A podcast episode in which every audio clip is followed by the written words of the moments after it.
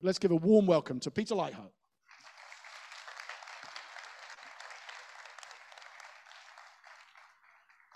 Thanks very much, Andrew. I appreciate the introduction and uh, the invitation. I'm very disappointed that I can't be with you in person.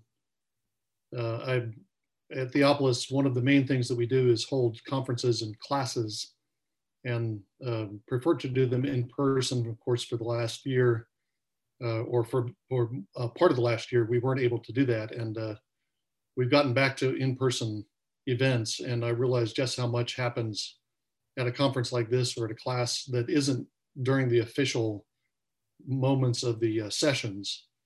Uh, I, I can I can talk to you, I can take a few questions, but a lot of what happens at a conference like this is taking place during the snack breaks over coffee, uh, during the uh, football game, football match that you all are going to watch after after I'm done. Um, that that's all part of the conference experience and is uh, in some ways just as important as what happens in these uh, official sessions. So I'm I'm very sorry to miss that. I'm very sorry to miss another visit to London. Um, I, would love. Uh, I was making an annual visit for a number of years, and uh, love. Uh, I love stopping in and uh, exploring the city a little bit more each time. So, uh, but I appreciate the invitation. I'm glad we were able to work out the technical side of things. Uh, Tariq, I guess, is in is the one who has set up the the technical things. So that thanks to him for for that work and to Judith for her work to make sure this is all coordinated. Um, and thank you, thank you all for coming uh, and uh, for this kind of odd format. I appreciate your tolerance for that. Uh, as uh, as Andrew said, I'm going to talk about First and Second Kings, uh, but in this first talk, I'm going to give kind of a, a more general overview about um, theological history, as Andrew was talking about in the last hour. Uh, I, will have a, a, slightly different um, take on it, I think, but uh, I think our what we were saying, what we're going to say is compatible, and uh, uh, I'll present that in just a moment. But let me begin with the word of prayer. Almighty God, our Father, we thank you for your grace and mercy to us through your Son, Jesus. We thank you that you are the Lord of time. You are the Lord of all things, the Lord of history. And we thank you that you revealed yourself in the course of time, in the fullness of time. And we thank you that by knowing the history of your work with your people, we know you and that you've shown yourself uh, in public. You've shown yourself in the flesh. And we pray as we consider uh, kings and as we think about other issues concerning our understanding of history, that you would give us insight and wisdom by your Spirit. We pray that you would guide us and that uh, you'd give us um, help us to grow and help us to be more faithful disciples as a result of this conference. We pray this in Jesus' name. Amen. My talks tomorrow are all going to be about uh, First and Second Kings, and let me give you a quick overview of the topics. You'll be able to see this on your notes. Uh, the notes will roughly give you what uh, uh what I'll be saying, although my my actual talks rarely match up exactly with my notes. So uh, there'll be some, some divergences. Uh, but I want to start out tomorrow morning with an overview of the Book of Kings and look at some of the logic of how it's put together. I think there's a theological uh, conclusion to draw just from the structure of the Book of Kings. So I want to talk about that at the beginning. And then we'll focus in on several uh, topics, key topics in the Book of Kings. The first will be the temple and the building of the temple, the uses of the temple throughout uh, the history of Kings. Uh, we'll talk about prophets. Uh, individual prophets are very prominent in the book of Kings, and uh, Elijah and Elisha, especially, are prominent in the very center of the book of Kings. Uh, structurally, at the center of the book, we have an account not so much of kings, but of the ministry of prophets. So the book of Kings is a, is a prophetic book as much as it is a political history. Uh, then I want to look at the divided kingdom, the causes of the divided kingdom, uh, what uh, lessons we can draw from the history of the divided kingdom about our own uh, divided uh, church, uh, and think about what God is doing in Israel and what God might be doing in our history as his people through those divisions. And then tomorrow I'll conclude with the discussion of the end of the book of Kings and the catastrophe that is the end of first of all, the northern kingdom of Israel and then the southern kingdom of Judah. and I want to uh, think about a theology of catastrophe. Um, uh, I had 2020 in mind, but Andrew has given a good overview of the last several years and the tumult of the last several years. and things do seem to be upended in many significant ways. And I want to try, try to make some sense of that uh, using the Book of Kings. Uh, the, the point of all this study in Kings, of course, as Andrew was saying, is not just to understand Israel's history or to uh, to uh, get some grasp of uh, of the ancient world, but to have an understanding of how uh, to understand how that history in Kings informs our our understanding of the current moment in our own in our own cultures in our own in our own nations uh, in our own churches. And so uh, when uh, on uh, Thursday, my, my final lecture will be trying to gather together some of the thing, things we've talked about with uh, in the Book of Kings, and uh, see how that might illuminate what we're, we what we have before us in the present day. but as I said in this first session, I want to give an introduction to what I think of as theological history, and I'm going to do it under the rubric of typology um, and uh, talk about what I think typology is and how that uh, how that uh, gives us an understanding of a theological understanding of history.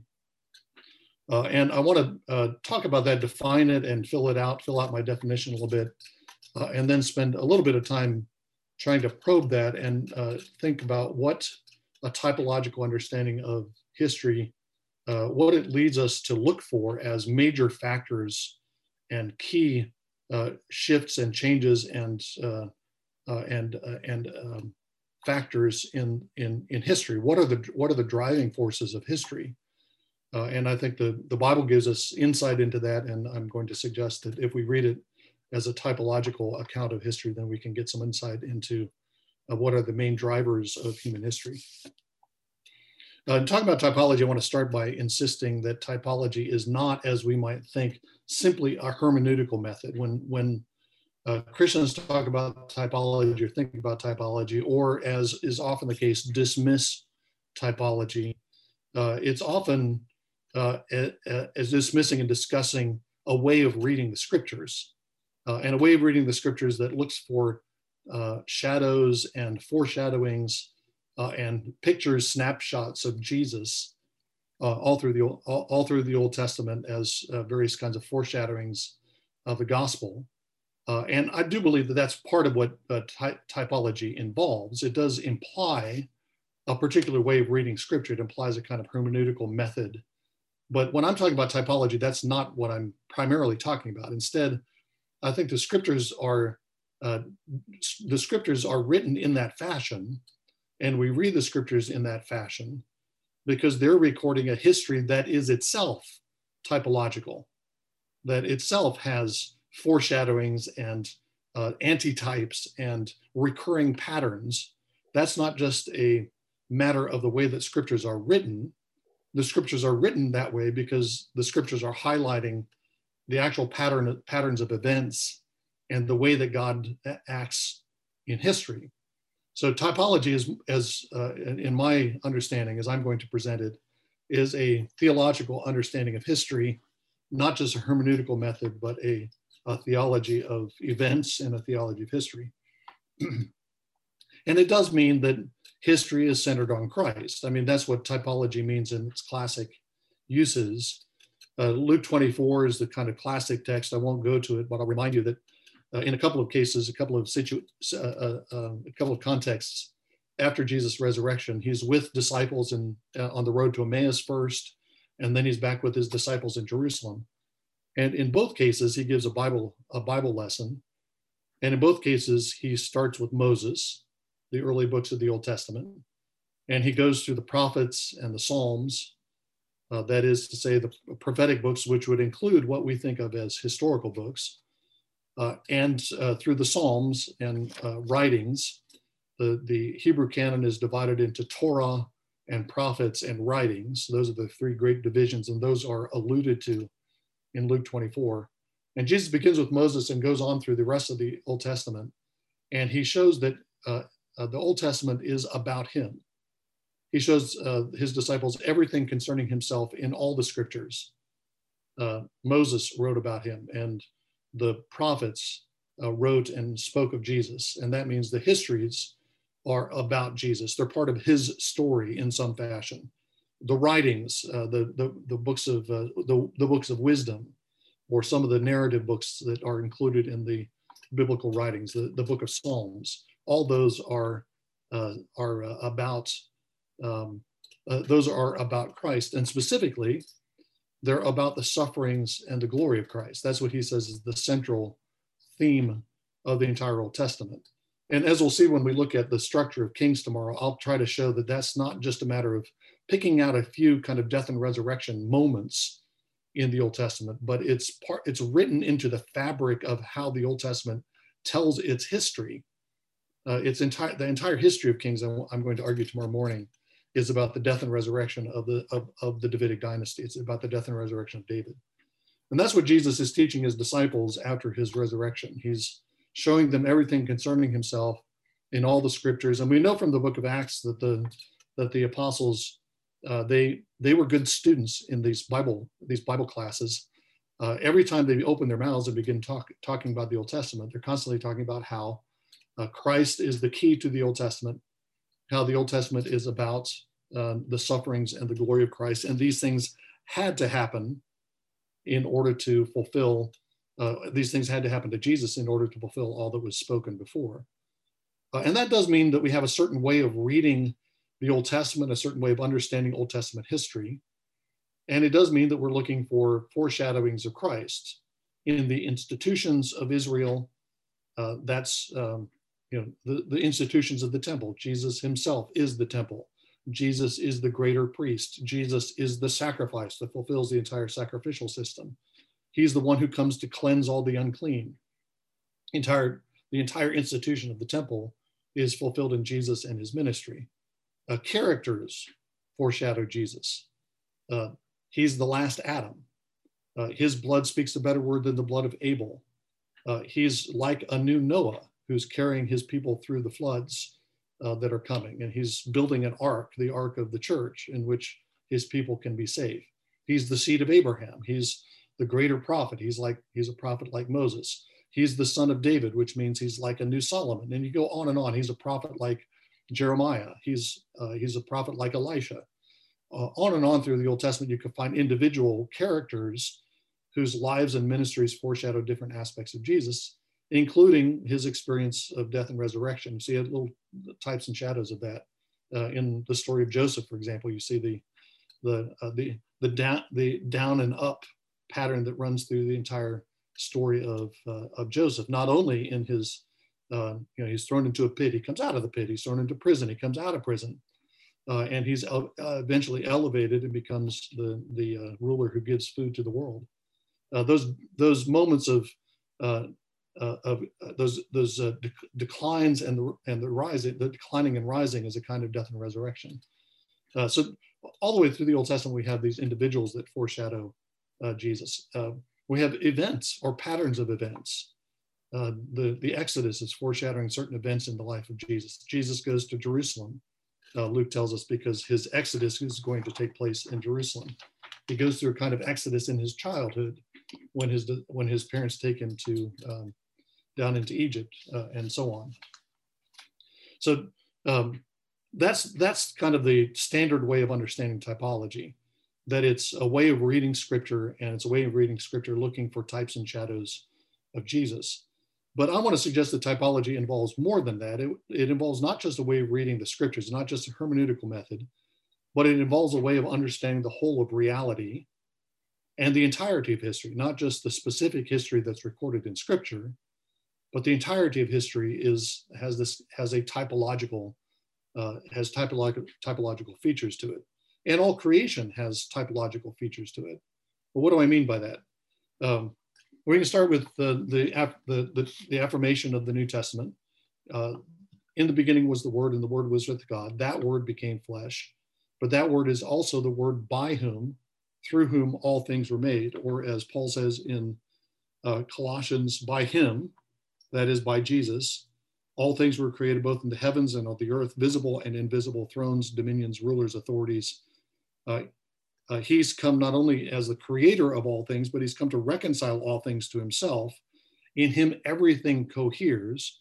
Jesus is the secret reality of all things, not just the things that are recorded in scriptures, but everything in reality coheres in Jesus. All of the story scripture coheres in Jesus. It's a coherent narrative, it's a coherent history from Adam to the end of Revelation, uh, because Jesus is pervasive in that.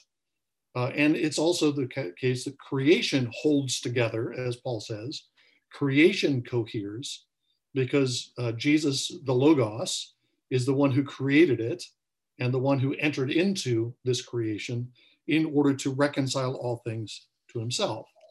And that means that everything in creation bears the imprint of the Word. Uh, we could say everything in creation is a, a word spoken by the Creator uh, to His creatures. God, spe- God, the, God, the Creator, speaks to creatures through creatures, uh, and the Scriptures are full of this. Um, you start if you start hunting around for um, passages in Scripture that talk about the creation speaking of God, the creation speaking of the creature, uh, we see it everywhere. Jesus, uh, the uh, God is like a lion. God is like an eagle who carries Israel out of Egypt. Jesus is like a hen gathering together his chicks, or he wishes he could gather together uh, Jerusalem. Jesus is like a lamb. The Lord is like a sun shining in its strength. Jesus is like the morning star. Uh, the Lord is like a torch. The Lord is a light. The Lord is a fire. The Lord is a fountain. The Lord is a great is a fortress. So not only created things, things that He created directly, but uh, things that are uh, that are human artifacts uh, rep, uh, represent, symbolize, typify the Creator, because God is a fortress. He's a high tower. The Lord is a king. That's that's a human office, but the Lord takes that office. The Lord is judge. Um, Jesus is the priest. In, in Jesus' parables, the Lord uh, he presents the Father as the landowner and as the king.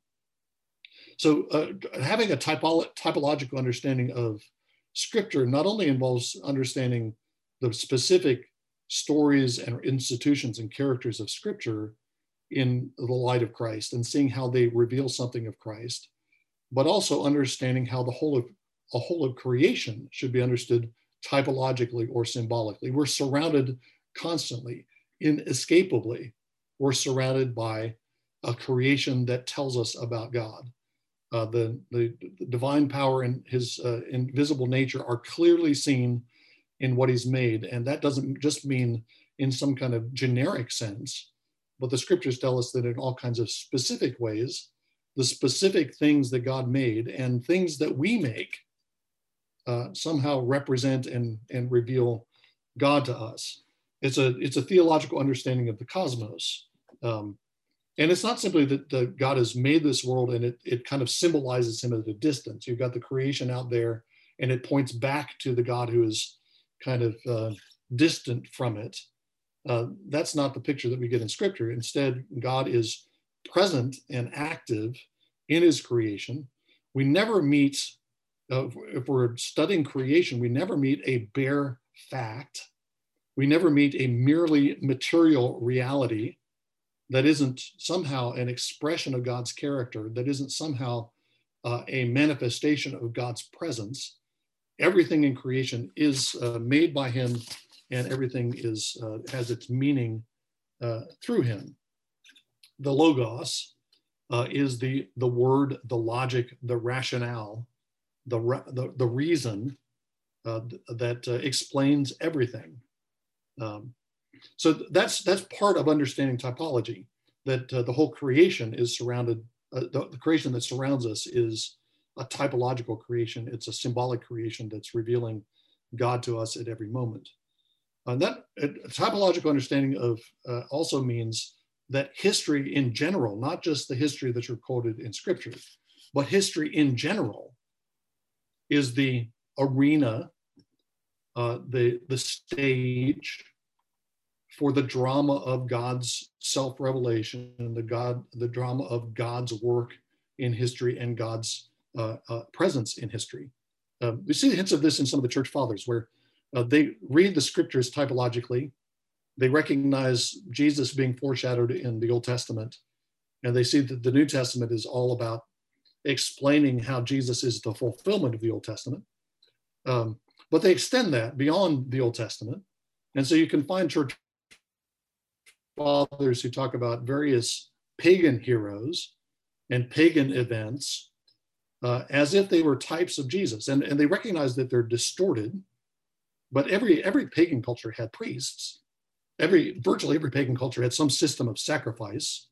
There's some kind of dim, uh, distorted foreshadowing of the hero, the true hero, Jesus, in all the myths of heroes.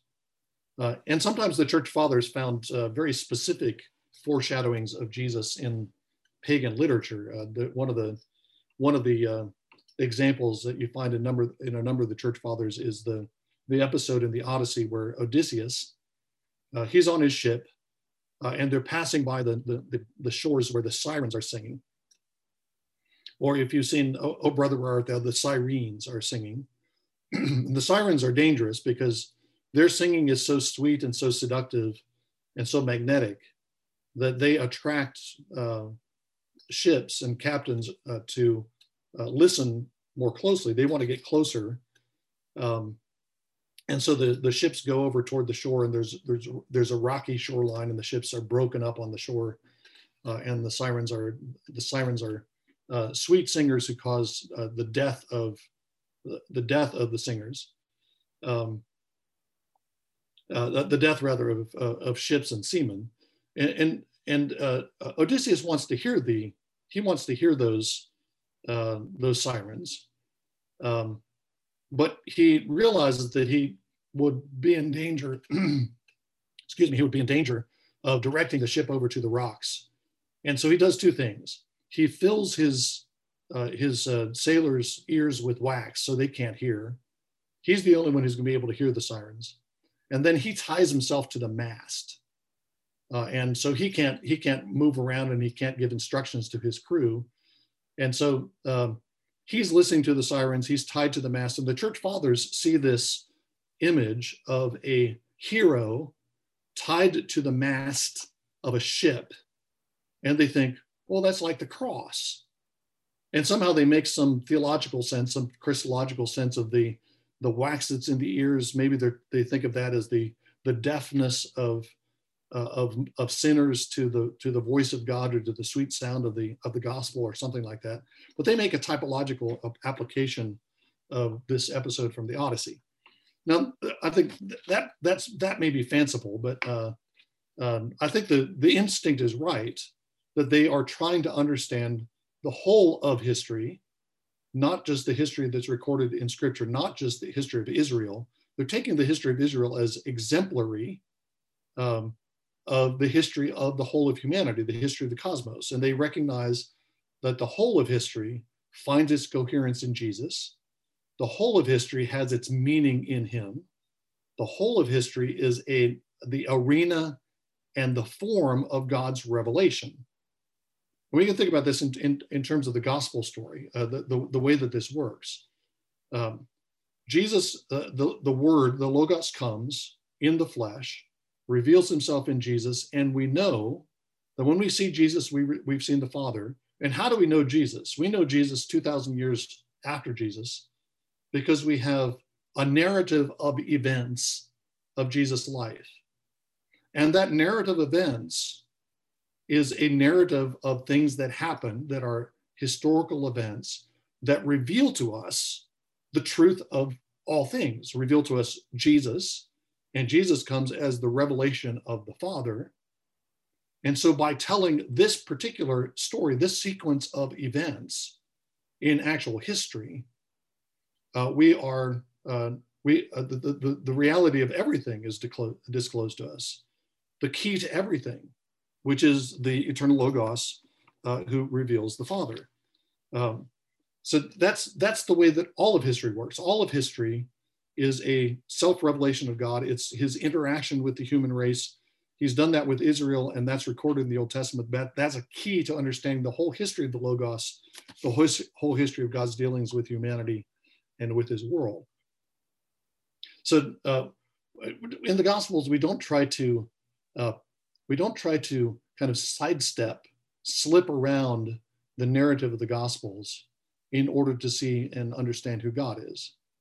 Um, we don't try to peel back the events and say, I want to, I want to get to the reality of things. And, you know, all we're seeing are, you know, we're seeing Jesus, we're seeing Jesus teaching, we're seeing Jesus telling parables, we're seeing Jesus healing and casting out demons and so on. I want to get to the real thing and peel back those events to get to the stark reality of God Himself. That's not the way it works. The narrative itself is our access to the God, God who is the creator and the redeemer of the world. It's our access to Jesus, and through Jesus, we have access to the Father. Um, so that so that's that's the way history as a whole is working. We don't peel back the events of history to, to try to uh, or try to ascend past the events of history uh, in order to understand God. We uh, we un- immerse ourselves in history, understood biblically, as I'll as I'll elaborate in a moment. We immerse ourselves in history, try to understand history in order to know the God of history, because that's the arena, that's that's the stage on which He reveals Himself. Um, rather than again trying to trying to transcend history or peel back to history in order to you know we try to get past time in order to get back to eternal things no that's not that's not the biblical or christian understanding of history uh, rather we uh, engage with god precisely in history and we understand that history because scripture has recorded an, exe- an exemplary history that is the history of israel uh, so scripture is key uh, if we just had the uh, all the tumult of human history, all the complexity of human history, without a, God's own account of history to give us insight into what's crucial, uh, into the real dynamics of history, then it, we'd be at we'd be at sea. We'd be at a loss. There's just too much to take in, and it's too complex. But Scripture gives us this exemplary history of Israel uh, that culminates with Jesus and with the church that history gives us a clue and an insight into how we're to understand uh, all of history. And it does that by uh, in a number of ways. Scripture discloses the recurring patterns of events, uh, not just recurring patterns of events that take place in biblical history, but the recurring patterns of events that, having taken place in biblical history, now are revealing to us the recurring pattern of events in human history generally. Um, I can, I can, uh, Andrew's been talking about my books. I can talk about his book that he co-authored with Alastair Roberts, uh, um, Echoes of Exodus, which is all about the way that the Exodus pattern uh, recurs throughout the biblical history in large patterns and in small patterns. You got the two great exodi, exoduses, uh, uh, the exodus from Egypt and the eventual exodus out of exile later on. But you have then you have uh, Abraham goes on an exodus, the ark goes on an exodus in First Samuel. You have small scale exoduses. Every time you have a judge arise, he's a new Moses who's leading people out of slavery. They don't move geographically from one place to another, but they're brought out of slavery. That's a the book of Judges is just a series of Exodus stories. Uh, we have that recurring pattern, but that's not just a recurring pattern. It's not just a literary style. It's not just there to give us kind of a delight. Oh yeah, I'm, I'm seeing the Exodus pattern, and that's kind of fun to be able to it's like uh, hidden pictures i'm seeing i'm seeing the hidden picture in this story uh, that is delightful but it's also supposed to give us insight not only to, into the history of the bible but into the history of god's people uh, and the, uh, in the history of humanity outside the bible there are exodus kind of events that have gone on ever since and when we see ourselves in uh, we find we can find ourselves in the midst of one of those exodus events where the people of God are going into exile, into kind of slavery, falling into, falling under the power of some uh, ungodly power. Uh, and we start crying out for deliverance and we look for the deliverance that God has promised. We find ourselves in that kind of Exodus story. Uh, it's not just happened in the Old Testament, not just happened in scripture, but it's happening, happening in history. Uh, and again, this is not just a literary device. God is revealing to us the secrets of history, the secret patterns and dynamics and factors of history uh, through the course of uh, through the course of scripture. And we need, in order to have a theological understanding of history, we need to have a biblical biblical eyes uh, that uh, and uh, to understand scripture typologically, as I've been explaining it, so that we can see the typological patterns within history as a whole, and we can understand something about our own times.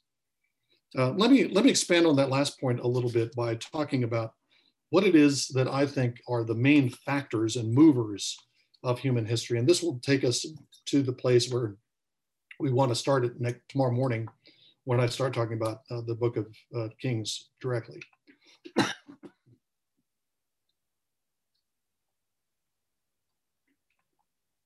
So my question is, what are the main drivers of human history? There are various ways uh, to, to think about this. I think Christians often think in terms of kind of intellectual history. we think ideas are important. Ideas have consequences, as Richard Weaver wrote many years ago. And we think ideas are the drivers of history. Um, uh, Andrew mentioned Carl Trueman's recent book about the uh, the, the development of the modern ideas of the self. And that's largely an intellectual history that leads up to the present and looks at the ideas that have produced a particular vision of the self in our current day. And I think that's true. Uh, ideas do have consequences, and ideas are important factors in history. Uh, but I don't think that's a complete understanding of the dynamics of history. Um, after all, human beings are not just minds uh, even our minds are interacting in some mysterious way with the physical organ of our brains. Um, we have bodies, and our bodies are important factors. Our actions, our bodily actions, are certainly important factors in history. Uh, historical conditions, material conditions, are important factors of history, and even conditions. They condition our ideas. Uh, in his first talk, Andrew mentioned the process of industrialization, which is such a key element of the modern world. And its industrialization not only changes the physical conditions that we live under, uh, Andrew was talking about both the positive and negative side of industrialization with the, uh, the great increase in wealth and efficiency, the great increase in uh, mastery of creation, which are, I agree with Andrew, are gifts of God, and then the devastation that industrialization is often done to the environment, the way it's sometimes uh, uh, dehumanized human beings and turn human beings into cogs in a machine. Those are also effects of industrialization. But those, those conditions not only affect our actions, but a, a, movement or a process like industrialization is also affecting the way we think and the, what we think of as, as possibilities. Um, I mean, uh, uh, we, uh, even even 10 years ago, certainly 20 years ago, uh, what we're doing right now, what I'm doing right now, uh, would have been an object of fantasy. Maybe maybe it's a little bit longer past uh, longer in the past than that, but it would have been fantasy that I could sit in my office in Birmingham, Alabama, uh, and speak to a group of people in London, and participate in a lecture, uh, speaking over a video call like this.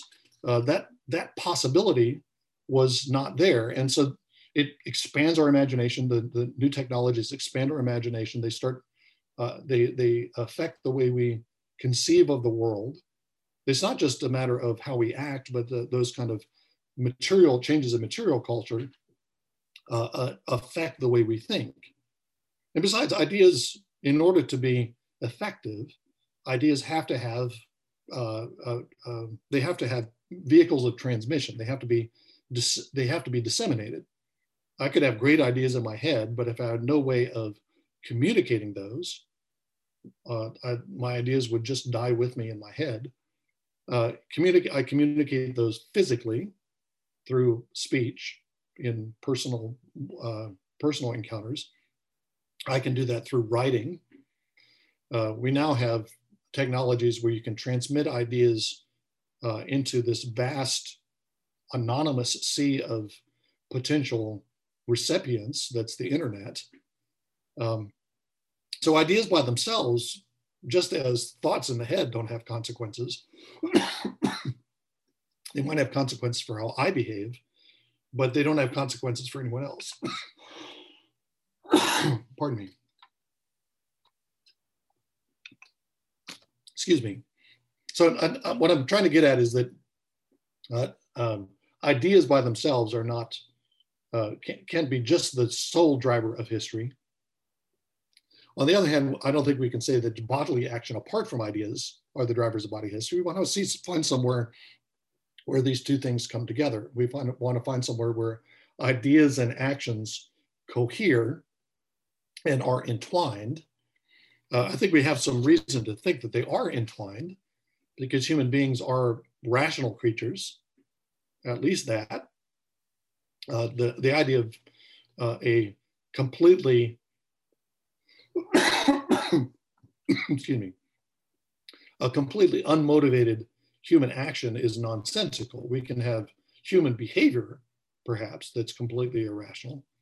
Uh, that's hard to conceive of, but human action has intention and it has reasons to it. Uh, so our bodily actions embody ideas. Ideas are only transmitted and become effective in the world because they become embodied and they're transmitted through various material means. So we have to find some place, some way of getting at that nexus of ideas and actions. Uh, and uh, uh, in a recent uh, uh, recent book by uh, by John Milbank, John Milbank is my was my doctoral supervisor at Cambridge some years ago, and a book called Beyond Secular Order. He argues that that religion is the place where we look to see this coalition coalescence of ideas and action. Um, that's where that's really the key to understanding how history moves. You have in any religious system, you have beliefs, beliefs about uh, the important things of the world, values about the gods, about powers that are beyond human powers. But uh, uh, uh religious systems are not simply systems of belief, but they're also systems of action that include certain kind of moral imperatives, certain kind of ways of behaving that go with that. Uh, and not just ways of behaving, but specifically ways of behaving in relation to the gods. That is, they involve forms of worship. Uh, so it's in it's in uh, it's in religion that you have this uh, embodiment, this direct embodiment of beliefs uh, in uh, in worship or in liturgy, in what you could call the cult. So you have a mythos, a myth, a story, an understanding of the of the world, and a cult, a way of a way of acting uh, in relation to the mysteries of the world, and these come together in religious practice and religious belief. And uh, and um, the uh, Christianity is particularly suited uh, to uh, being a being a key to understanding how those two things coalesce. That is to understand how ideas uh, and actions come together. Christian liturgy is unique uh, it was unique in the ancient world. Uh, uh, it had it has a it has a cult. It has a liturgical system. It has a system of worship, um, uh, as ancient uh, Greek and Roman religions do. But the Greek and Roman religions, the cults of Greece and Rome, were largely cults that had to do with the, Olympian gods or the Roman equivalent of the Olympian gods, which are not necessarily understood to be the main the main powers in the universe. I mean, Paul finds in Athens uh, an altar to the unknown God. There's some power above and beyond the, the gods that you can name. You can build an altar to Zeus, you can build an altar to Athena, but then there's this other thing that we don't know about. And we'll build an altar to him, but we don't really have any contact in, with him. We don't have any stories about that unknown God. We don't really have much of a cult. We can't really interact with him. Uh, so Greek Greek religion is doesn't really contact. It's not a point of contact with ultimate realities.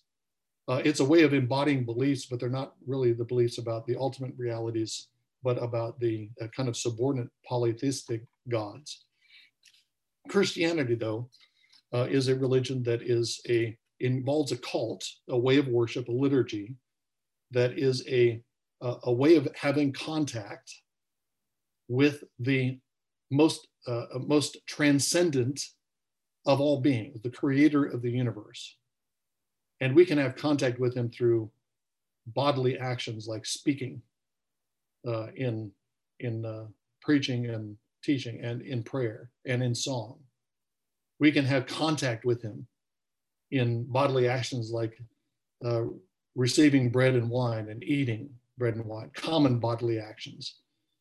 Uh, the, the, the, the feast of the, of the Lord's Supper is not just a feast before some kind of subordinate local God. It's before the God, God of the universe and we have real communion with that God of the universe. And the God, then the Christian God also has a story. Again, the, the unknown God of the Greeks doesn't have a story.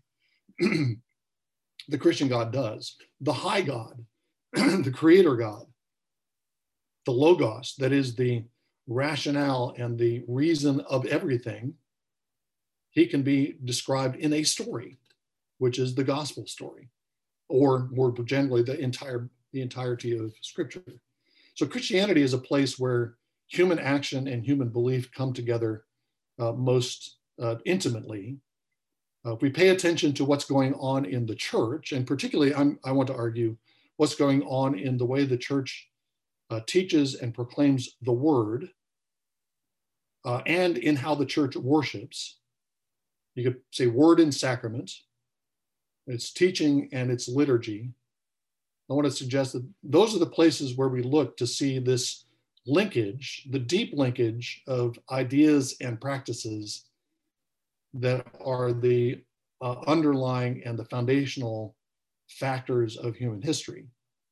And I think uh, uh, we're going to see that borne out when we look at First and Second Kings tomorrow. We'll be looking at uh, the temple as a liturgical system and understanding what's going on with the temple is a key to understanding the history of Israel in that in the during the monarchy. And I think that will give us clues to understanding our own history. If we look at what's happening with the word, the words of the prophets specifically, uh, we'll see that that's a key to understanding the history of kings. Uh, the rise and fall of nations has to do with the word of God and how people respond to the word of God. Um, that's more central. The, the temple and the word of the prophet are more crucial than all the political machinations of the ancient world, all the military scheming, all the military ups and downs and victories and defeats of the ancient world. If we want to get to the uh, kind of to the foundations, uh, a foundational understanding of what drives history, we want to go there. We want to go to the in Kings to the temple and to the prophets, or in Christian terms to word and sacrament, word and liturgy and we'll see how that works itself out as we under, try to understand the history of the divided kingdom and how that's related to the, the questions of word and sacrament, word and liturgy, uh, and, and look at the end of Kings and try to develop a theology of catastrophe. Um, and that will give us, I think, an insight by understanding, by understanding scripture in this way, understanding this as a kind of typological key, scripture as a typological key to history as a whole, we'll be able to gain greater insight, deeper insight into what's happening around us and how to respond to it. Um, because I think the, the Bible get, the Bible directs us to different sorts of things that might preoccupy our minds and might and certainly different things that preoccupy secular historians who are looking at uh, material dynamics and political power and economic uh, economic cause and effect, but missing what is really the key driver of history, which is the Word of God uh, and the worship of God. Uh, so with that, uh, I'll pause uh, for questions if you have any. Yeah, I guess um, I'm fascinated by the idea of God being revealed in human artifacts. I think we often talk about God's revelation in creation, but less so in artifacts. Can you give any, I guess, like initial thoughts as to how that might feed into um, like ministry in an urban context, um, and and how that shapes our understanding of yeah ministering to people in the city? Like how how might that look? Hmm. Um, that's not a that's not an angle that I particularly thought about. Um, uh, it's uh, I think that's a that's a great question. Uh, let me let me say a few things about it. That uh, this is I'm I'm kind of beginning from a distance, and maybe I'll say something useful. Uh, I don't know if I will or not, but I'll try. Um, I mean, I, I, my first thought is uh, to think about um, and I'm sure if you're ministering in an urban context, you've thought about this. Um, the, um, uh, the, the, material design and uh, pattern of the city and how the the um, the way the city is built is revealing certain kinds of values and certain kinds of priority. I think of the difference, obviously, between um, you know a medieval medieval town in England where you have um, would have a, often have a church at the center, sometimes a monastery would become the center of, an, of, a, of a village that would grow up around it. As opposed to a modern city where you have, um, you know, buildings that house businesses and finance uh, and um, and political buildings as the central uh, central buildings and things radiate around that. Um, so I think thinking about um, thinking about how that affects um, the way that people prioritize things. I mean, the, just the physical design of uh, of uh, of a city. I think too of how uh, in Scripture you have um, architectural designs, buildings that are designed according to the pattern of the glory, like uh, the tabernacle and the temple are uh, specific buildings that are designed after the pattern of the Lord's glory that's revealed on Sinai. Uh, the, the tabernacle and temple are, have multi multi levels multiple levels of symbolism, but that's one level of it. so those buildings are deliberately designed to manifest that. That might give us a clue to understanding how uh, cities might be designed to manifest the glory of God, how life in the city might be patterned to manifest the glory of God, um, just as with the tabernacle and temple kind of test case, or you know the way the tabernacle and temple grow up into a city, um, the the New Jerusalem at the end of Revelation, and thinking through the symbolism of Revelation 21 and 22 as clues to the meaning of a city and to a city that's designed according to the glory of God. Um, those are just some kind of scattered thoughts that uh, um, that come off the top of my head which is there's there's some sniggering down here. Um, sorry, you would call it snickering. Uh, the fact that you that's off the top of your head, so that's good. Um, yeah, the the tallest the tallest building in any city tells you a lot, doesn't it? Uh, just yep. what what do people value around here? I, I thought I saw a hand right over on it. Andrew, okay.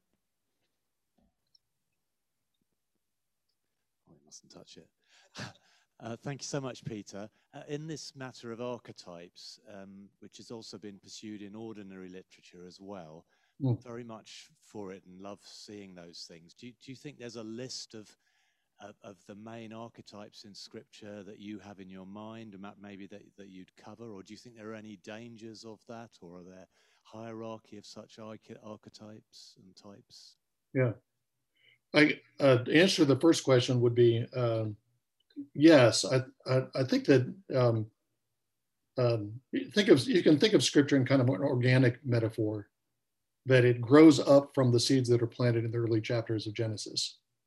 And I think uh, virtually every major uh, figure type archetype of scripture is somehow anticipated in Genesis 1 through 3.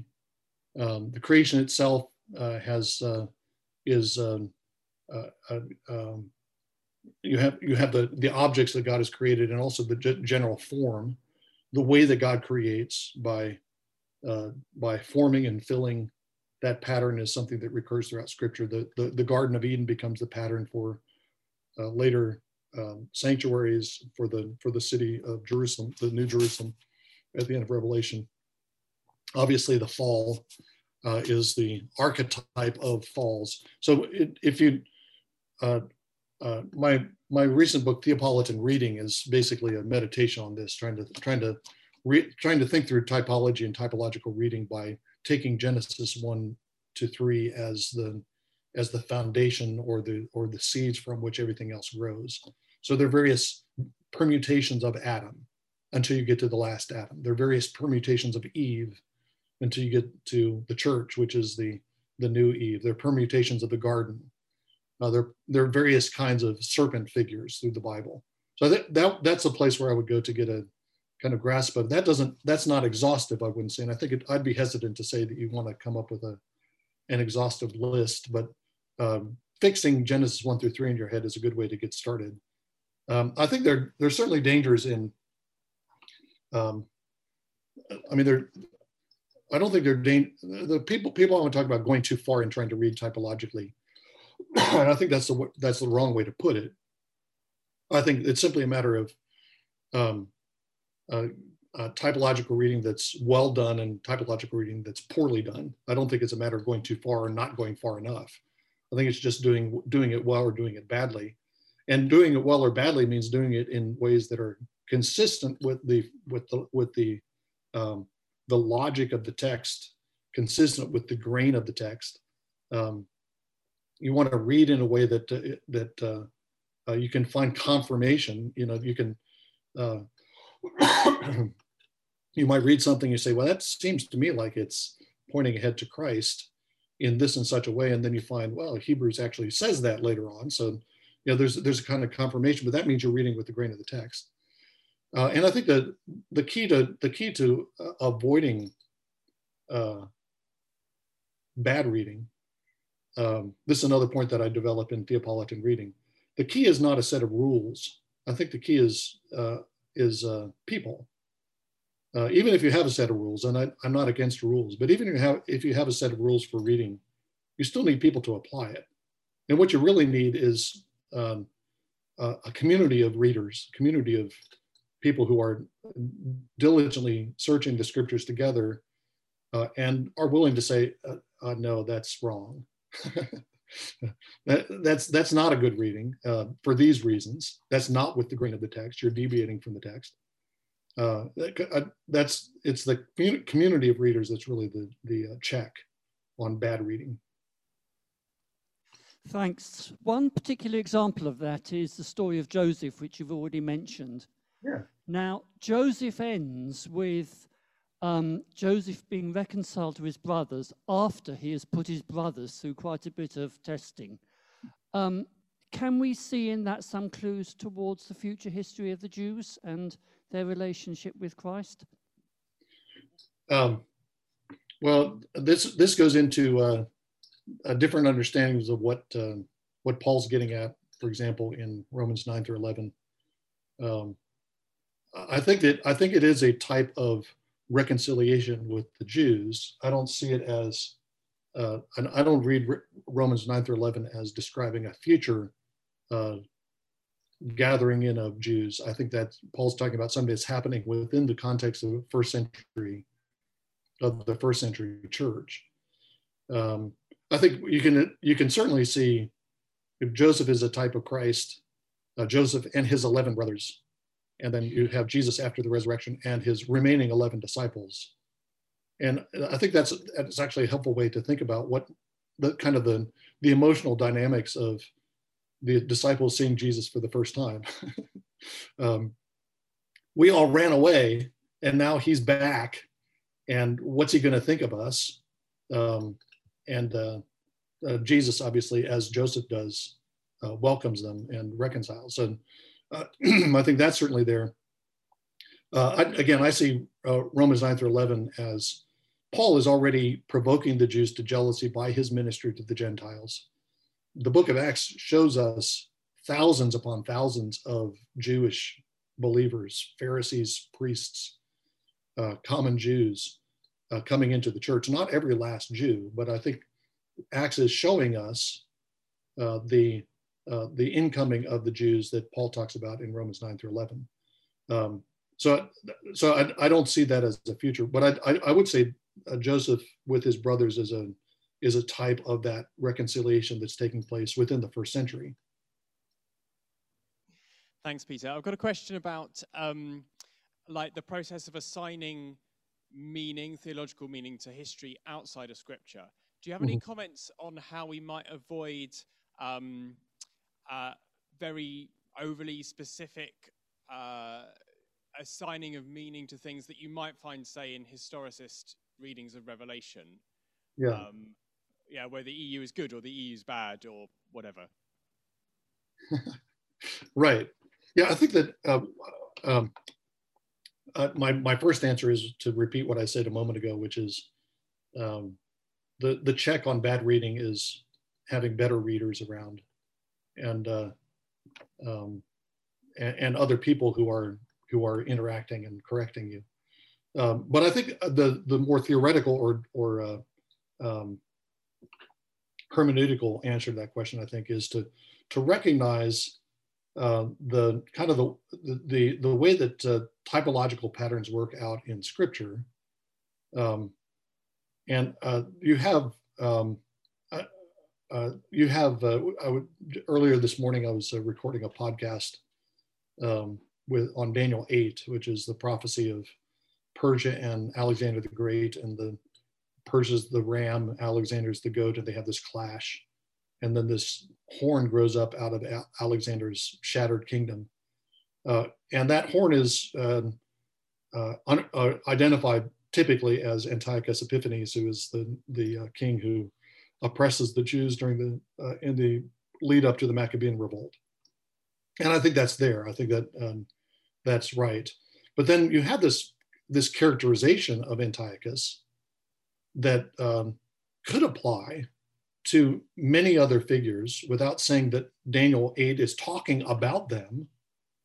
Uh, within the context of Daniel, you, you have a character who uh, has a number of similarities in Belshazzar. I mean, Belshazzar is misusing the, the, the, sa- the sacred furnishings of the temple. Antiochus is going to misuse the temple itself and the holy people. So you have this analogy between Belshazzar and Antiochus that's built into the book of Daniel. And then you have different figures later on in Israel's history. Uh, I think of the Herods, for example, uh, who are Antiochus like characters doing some of the same kinds of things differently. But that doesn't mean that Daniel is about those, but it gives us an insight into what kind of what kind of character we're talking about. Uh, and we, uh, you know, I think we can, we can think about this um, outside of uh, outside of using biblical types. I mean, your current prime minister uh, as I understand it, kind of styles himself as a Churchillian figure. Uh, and so he's got this type of great prime minister that he's trying to trying to live up to. Uh, and uh, if you would say, you know, Boris has uh, has handled this or that particular crisis, I don't know that anybody says this, but Boris has handled this or that crisis in a Churchillian with Churchillian kind of um, uh, bravado um, bravado, certainly, he handles lots of things with bravado. I don't know if it's Churchillian bravado. Um, but uh, if, if you, uh, uh, you're using that type, and it doesn't mean that he's, there's a direct kind of prophecy of Boris Johnson in Churchill. It means that you have this kind of abstracted sketch of a character that is repeatedly being applied. And I think that's what we have in scripture. Script, scriptural prophecies are about particular events, I think. Um, uh, uh, Revelation is about a particular sequence of events. I think it's largely about events of the first century. But then you can see those pattern of events. They're not being directly prophesied, but they they do get repeated. Characters reappear. There are, uh, you know, there are Babylons um, outside the first century that drink the blood of the saints. Uh, there are beasts that come up from the sea. There have been plenty of beasts in the last century of, uh, of human history that have come up from the sea and, uh, and uh, trampled down the saints. Uh, and you can use that, that characterization that we have of the beast in Revelation 13 as a way of uh, uh, characterizing and grappling with what we see in our own time. And then also kind of um, anticipating the direction. One of, one of the things, an example from Revelation, I, don't think Revelation is talking about the um, the, the cooperation between the Nazis and uh, the, the compromising church. I don't think that's what it's prophesying. But the sea beast and the land beast, uh, that is what was happening in Nazi Germany. You had the sea beast of the Nazi regime, and you had the land beast, which is a religious figure, religious beast in Revelation 13. And they're cooperating in order to suppress and trample down the faithful, those uh, those Christians who, who, who protested against the Nazi regime. So you have it's not it's not the the Revelation 13 is prophesying of that, but you have this this way of understanding. If you saw if you saw Hitler rising, then if you're reading in terms of reading through the lens of Revelation 13, you would think, well, I, I need to be, in, I should be anticipating that there are going to be some pastors and some churches that are going to be propagandists for the Nazis. That's going to happen. There's going to be some churches that are propagandists for the Soviet Union, that are that are Stalin's apologists. Uh, whatever whatever other tyrant, whatever other sea beast you see emerging. So um, uh, so I think that re- recognizing that that pattern that you have this specific fulfillment, and you under you you gra- you you figure that out by looking at at particular historical contexts uh, but that particular fulfillment itself becomes a way of understanding later events that are not that are not specifically being prophesied. Brilliant. Thank you so much, Peter. Um, well, I think, should we finish? Give him a round of applause, shall we? We'll, we'll mark the end of the teaching bit of the day. Thank you so much, Peter. Thank you. Great to be with you.